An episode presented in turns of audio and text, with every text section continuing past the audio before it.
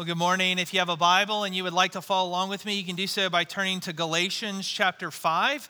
We're going to be looking at verses 16 through uh, 26. Uh, it's printed wrongly for you in your bulletin, and so we've provided a handout for you. You can look at that. That one starts at verse 15, but we're actually going to start in verse 16. And then uh, there's also uh, a Bible that is in most of your rows, and you can turn to page 975 there.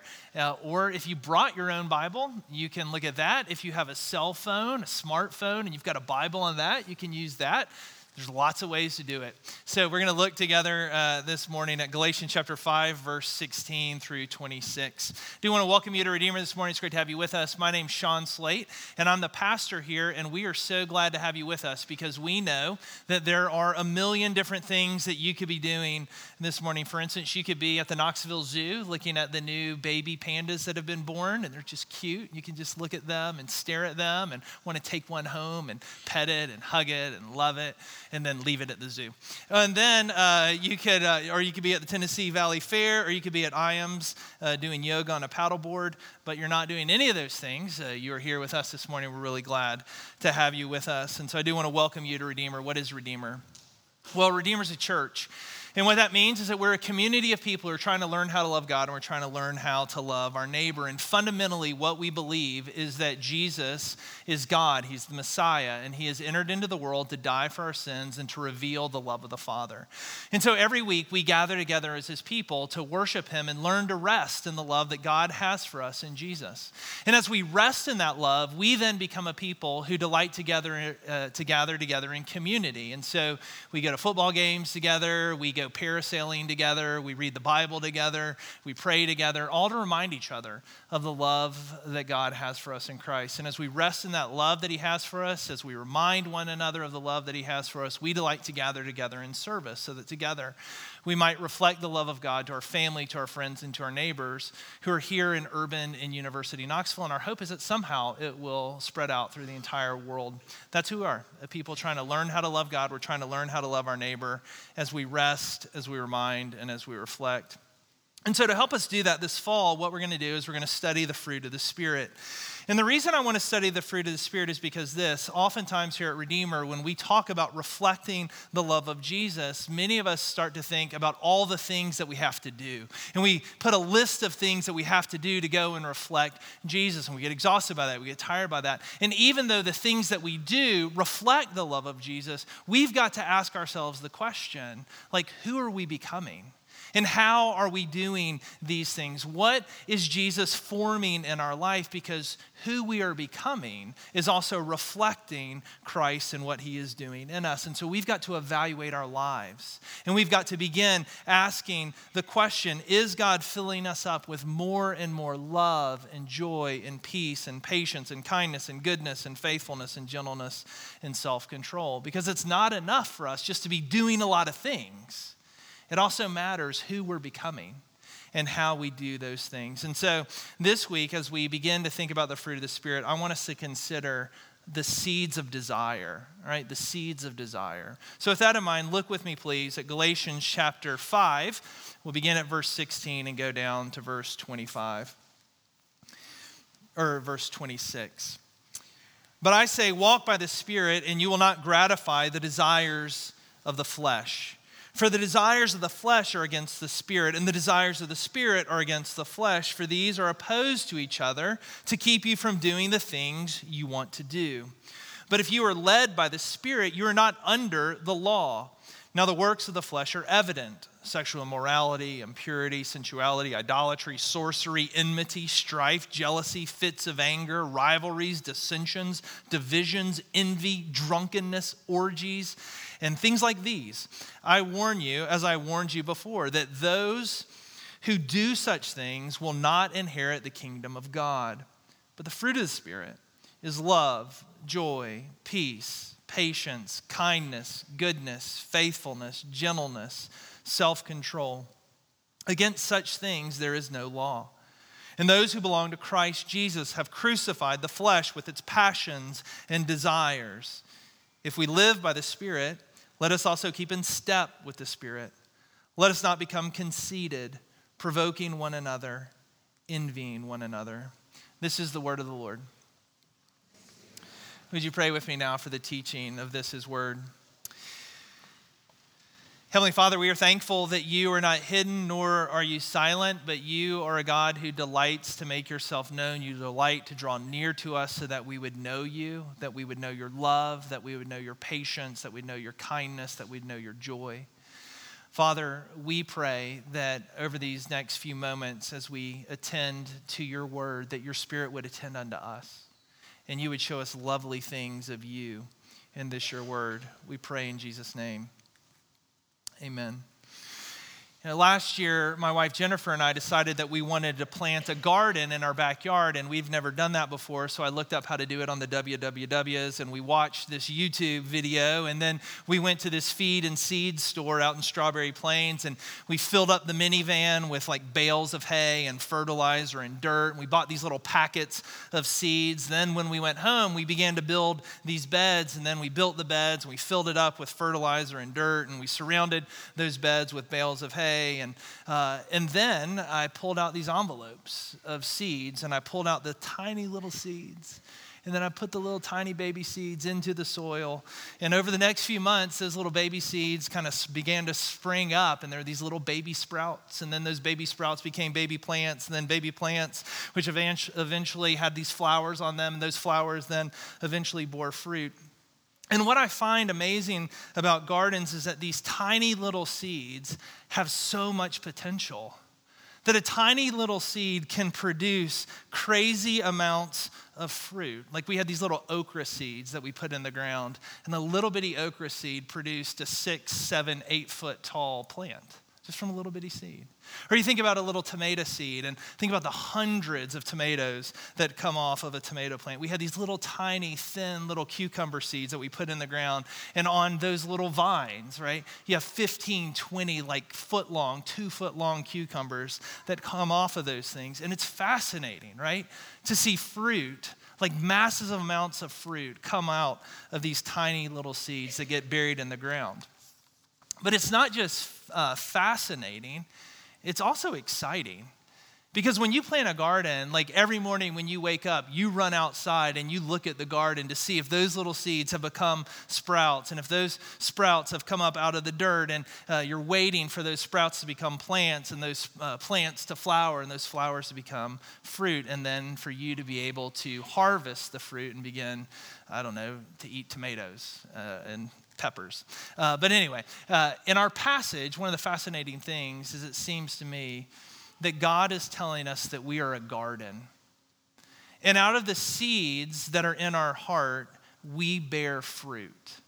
See this in verse 16, but I say, walk by the Spirit, and you will not gratify the desires of the flesh, for the desires of the flesh are against the Spirit, and the desires of the Spirit are against the flesh, for these are opposed to each other and so, do you hear what he's talking about? Do you hear these seeds, the seeds, the desires of the flesh, and the seeds, the desires of the spirit? And Paul's saying we live out of those desires. I would assume that many of you have seen the classic film Napoleon Dynamite uh, when uh, Uncle Rico is walking around and he's selling his NuPont fiber bowls. And he's going from house to house and he's sitting across the, the dinner table with couples and he's sitting across from this couple and he's trying to sell the 24 piece set. And he's got this box on the table. And so he sticks his hand in the box and he pulls out this beautiful little toy wooden sailboat and he puts it on the table and he looks at it and the wife looks at the toy boat and then the wife looks at the husband and she says i want that right?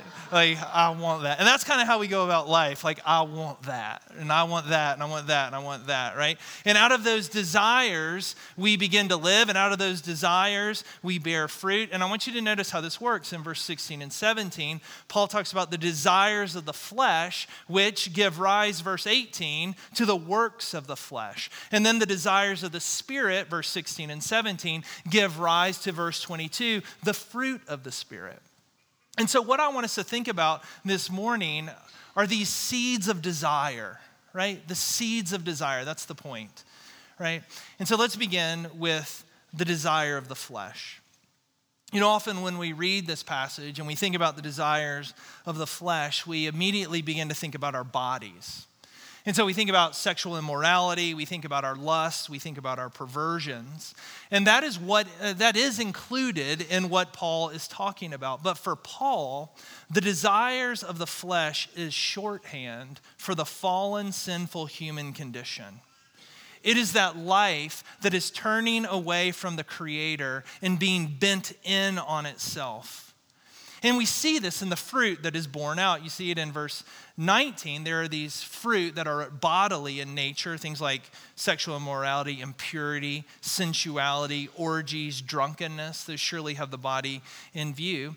But it also produces the fruit of uh, enmity, strife, jealousy, dissension, divisions, and envy. And what he's showing us is that the desires of the flesh, right, are the matters of the heart. Just as Jesus has told us, right? Out of the overflow of our hearts, we live. And it seems to me that the default human setting of the human heart is that we would walk in our own ways.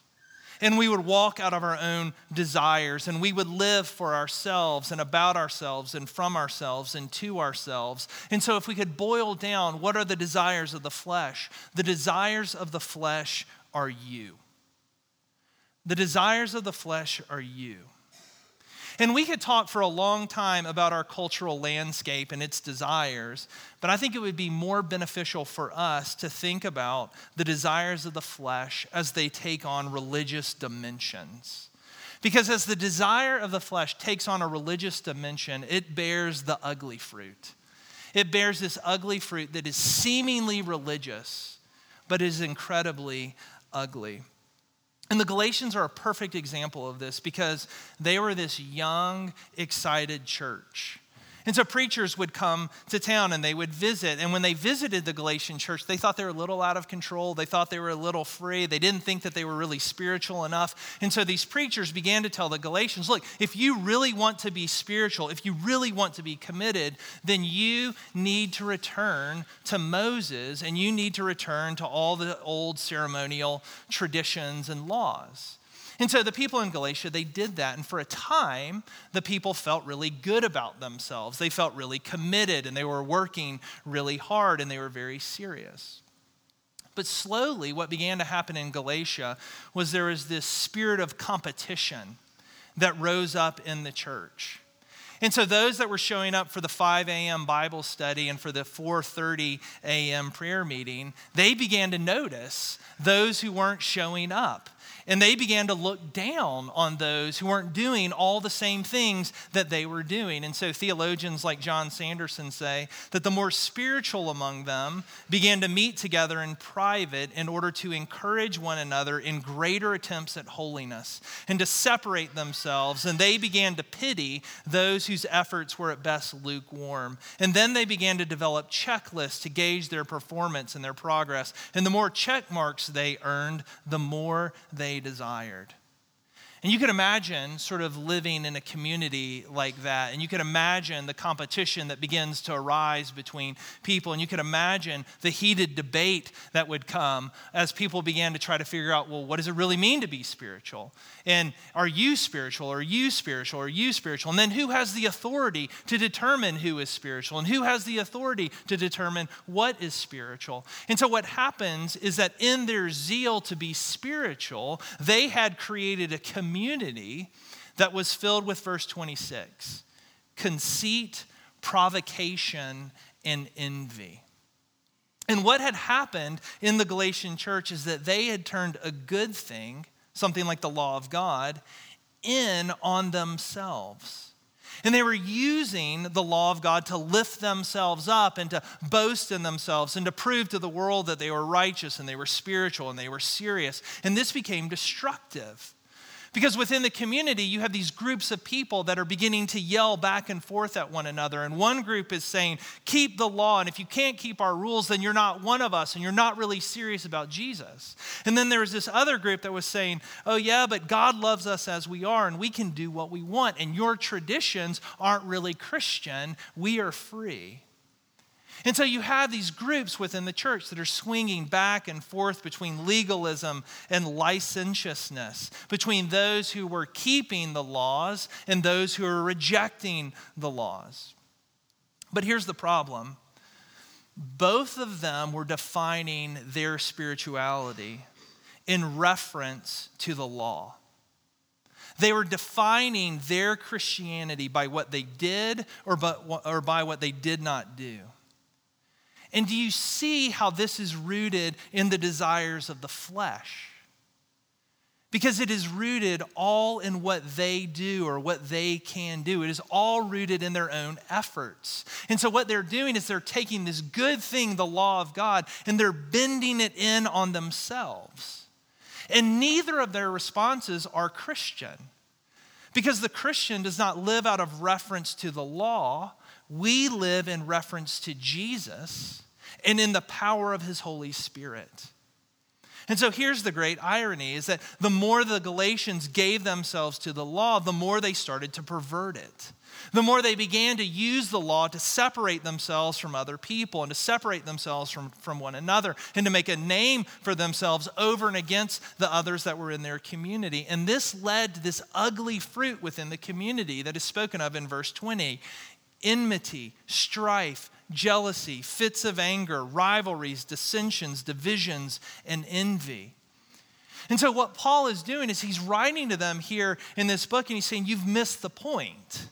Verse 18, you are not under the law, but you are led by the Spirit. And so, what Paul is saying here, he's not saying that the law is unimportant or insignificant. He is just saying that it is not your orienting principle. He is saying that the law has no power to actually change you. Because as human beings, we will pervert anything. We pervert sex and drugs and rock and roll. And we pervert education and sports and our family and our children, and we pervert our jobs, and we will pervert the law of God and our religion. We will use all of those things to compare ourselves over and against other people, and we will use all of those things to beat one another up. And the law can only condemn you, it will never change you. But the Spirit of God does. The Spirit of God delights to change his people. You see, the Christian life is not a life of law, the Christian life is actually a spiritual life. And by spiritual, the Bible actually means the Holy Spirit. It means the third person of the Trinity. And so, what Paul is saying, he's saying, don't look inside your own spirit. Don't look inside yourself and live. What he is saying is look out to God and live in light of him. And so, here's the deal if you are led by the desires of the Spirit, a new conflict will arise in your life. Notice again verse 17 For the desires of the flesh are against the Spirit, and the desires of the Spirit are against the flesh. For these are opposed to each other to keep you from doing the things you want to do. And what Paul is saying to us is that there is this new fight within the heart of every Christian. Because the desire of the flesh is fighting against God for you. And the desire of the Spirit is fighting for you against the desires of the flesh. And because there is this war that is going on, there is no neutrality. I've been reading a book the last couple of weeks called In the Garden of the Beasts. And it's about the rise of Nazi Germany uh, during the 30s. And during that time, uh, there were a lot of nations that wanted to remain neutral, right? They didn't want to get drawn into this war that was going on. But as World War II began to progress, it became almost impossible for a country to remain neutral. And so countries were being forced to declare their allegiance. But as soon as a country declared its allegiance, as soon as it was made known, there was a new battlefront that was formed. And so if you chose, right, to be an ally with Germany, it meant that you began to fight with Germany against the Allies. And if you chose to fight against Germany, then they would come after you right? There was no neutrality because there was a war going on. There was a fight against God and there was a fight against the desires. And that's what Paul is saying. You are either fighting against God or you're fighting against your sinful desires, but you cannot remain neutral. And here's the gift of God that He gives you His Holy Spirit to fight on your behalf. God gives you his Holy Spirit to fight on your behalf. You see this in verse 18, you're led by the Spirit. You see it in verse 25, we live by the Spirit. And what Paul is saying is that without the Spirit of God, right, uh, you will never fight against your sinful desires. But with the Spirit of God, He will begin to fight against your sinful desires. And here's the deal unspiritual men and women don't care about the desires of the Spirit. Right? There's this tension, there's this conflict, and at times that tension and that conflict and that battle seem disheartening. But it ought to actually encourage you. Because what this tension and what this battle are telling you is that the Spirit of God is at work within you. And this tension, this war, is in every heart of every Christian because the Spirit of God has gone to war against the desires of the flesh. I would assume that some of you have probably uh, read this popular new book that's out. It's called Harry Potter and the Sorcerer's Stone.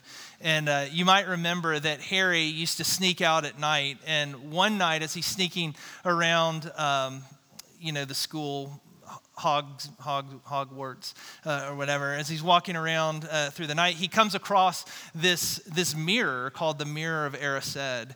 And you probably know that Erised, spelled backwards, is desire, as it would be in a mirror. And the magic of this mirror is that it shows you receiving your heart's desire. And so when Harry would look in the mirror, right, he would see himself being embraced and being loved and being with his family. When Ron would see himself in the mirror, he'd see himself as the head boy lifting up the Quidditch cup. And as they're sitting there, you might remember that Dumbledore warns them about the dangers of just sitting there staring at their desires. And Dumbledore says this Men have wasted away before it, not knowing if what they have seen is real or even possible. And what Dumbledore was saying is that people waste away as they are consumed by their desires. Right? And we see this in our addictions as our brains and our bodies crave the desire of the addiction above everything else. And we waste away from life and we waste away from the joy of it. Or you see it as we pursue the desire for power, right? As we run after it and we fight for it and we seek to exert it. And as we dehumanize other people, we begin to dehumanize ourselves. Or we even see it in the pursuit of good desires, like a desire for family. Or it consumes people, it isolates people, and it shames people right? Because what we begin to do is we begin to fight and cut corners for our children so that our children can get ahead. And we begin competing against other parents. And we look down on other parents who don't do it as well as we think we do it. And then we measure our children's success against the success of other children. And then we destroy our own children. And then rather than becoming a welcoming family, we begin to close ourselves off to singles and we close ourselves to other friendships because we have our own family and that's what we live for. And so rather than becoming hospitable, we become insulated, isolated places that excuse ourselves from having to avoid loving our neighbor. Now, I'm not saying your family doesn't matter, your family totally matters because everything matters to God. But the emphasis of the Bible is not your family. The emphasis of the Bible is that we are the family of God that we are the children of God who've been invited into his family. And he then invites us to come and draw near to him. And then he invites us to welcome others in, then to come and to enjoy our Heavenly Father. And here's the deal if we are left to our own individual desires, we will become like Smeagol in Lord of the Rings, right? You remember Smeagol, he's the Stoor hobbit of the river folk who live near the Gladden fields, and who, when he is given over uh, to his desire for the great ring, he becomes more and more isolated. He becomes one who lives more and more in the darkness, and he begins to lose more and more of his hobbitness. And eventually, as you know, Smeagol becomes Gollum and he becomes stretched, thin, and gaunt, and he looks, as Tolkien says, like a starved frog. Uh, but it is really important to remember that Gollum wasn't always Gollum. He'd been a cute little Smeagol. He'd been a cute little hobbit, uh, but due to years of giving himself to his desires, he had slowly become something that was awful. And here's the point seeds bear fruit over time. Seeds bear fruit over time. It is not immediate. C.S. Lewis said it this way He says, like the warming of a room or the coming of daylight, when you first notice them, they have already been going on for some time. They've already been going on for some time. And the battle is going on, and it is tough, and it is long, and at times it's disappointing, but it is important. It is important to continue fighting even in the little things because those little things begin to pave way for greater, bigger things. And just think again about a seed, a little bitty seed that bears much fruit. And that little seed, which put in the ground, begins to sprout, and then a plant, and then a tree, and then flowers, and then fruit. And then that fruit produces seeds, which become sprouts, which become plants, and new trees, and new flowers, and new fruit. And the gift of God is that His Holy Spirit plants His seed deep into our hearts. And He does this in order to reconcile us to Himself and to restore us to our humanity, to restore the image of God within us. And that is the desire of the Spirit. It is the fruit, it is the seed of the Spirit, it is the seed of God growing in our hearts in order to bear His beautiful fruit over time. But how does this happen? What happens, as verse 18 says, is we are led by the Spirit. And so many of you may be asking, okay, what do I need to do to be led by the Spirit? What do I got to do now? What do I need to do? And as I was studying this text this week, I started thinking, okay, what do I got to do? What do I got to do? And I thought, okay, I guess I need to look at verse 22, and I just got to do more love, joy, peace, patience, kindness, goodness, self control. And then I got overwhelmed and I got frustrated.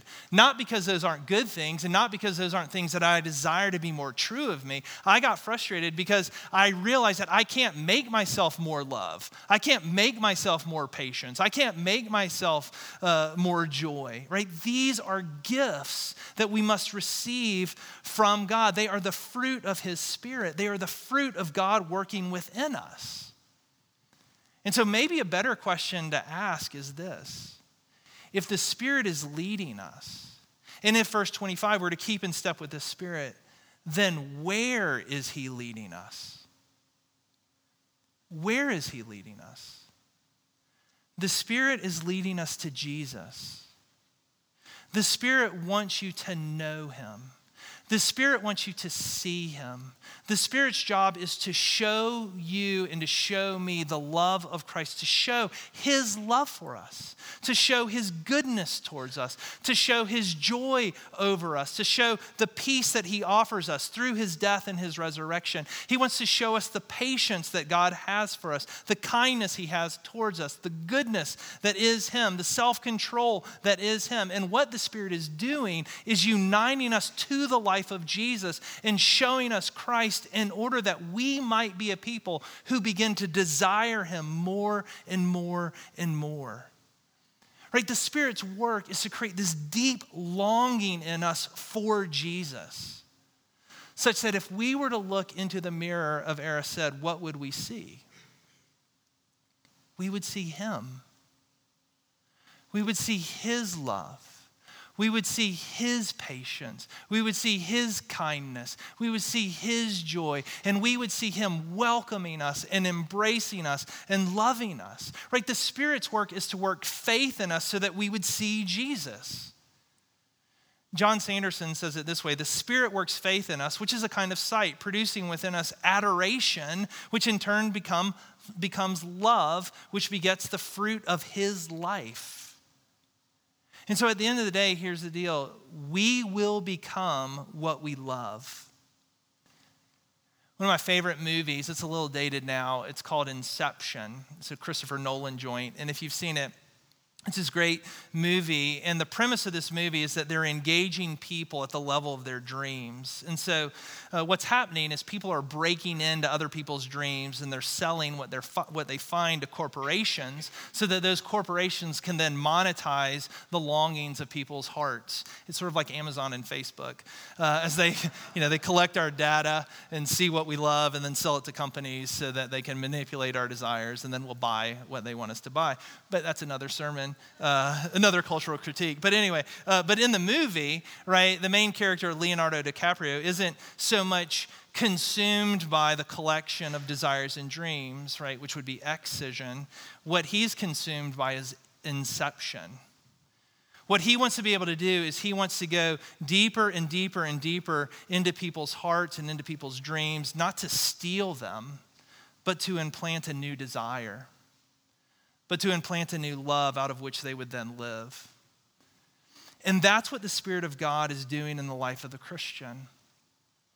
The Spirit of God is performing an inception in which He is planting the love of Jesus deep into our hearts in such a way that it will grow and it will grow and it will grow and it will bear much fruit. It will bear the fruit of Jesus' life in the life of His people. Let's pray. Father, we pray that you would work your love deep into our lives, that you would cultivate our hearts and our souls and our desires towards you. We pray this in Jesus' name. Amen.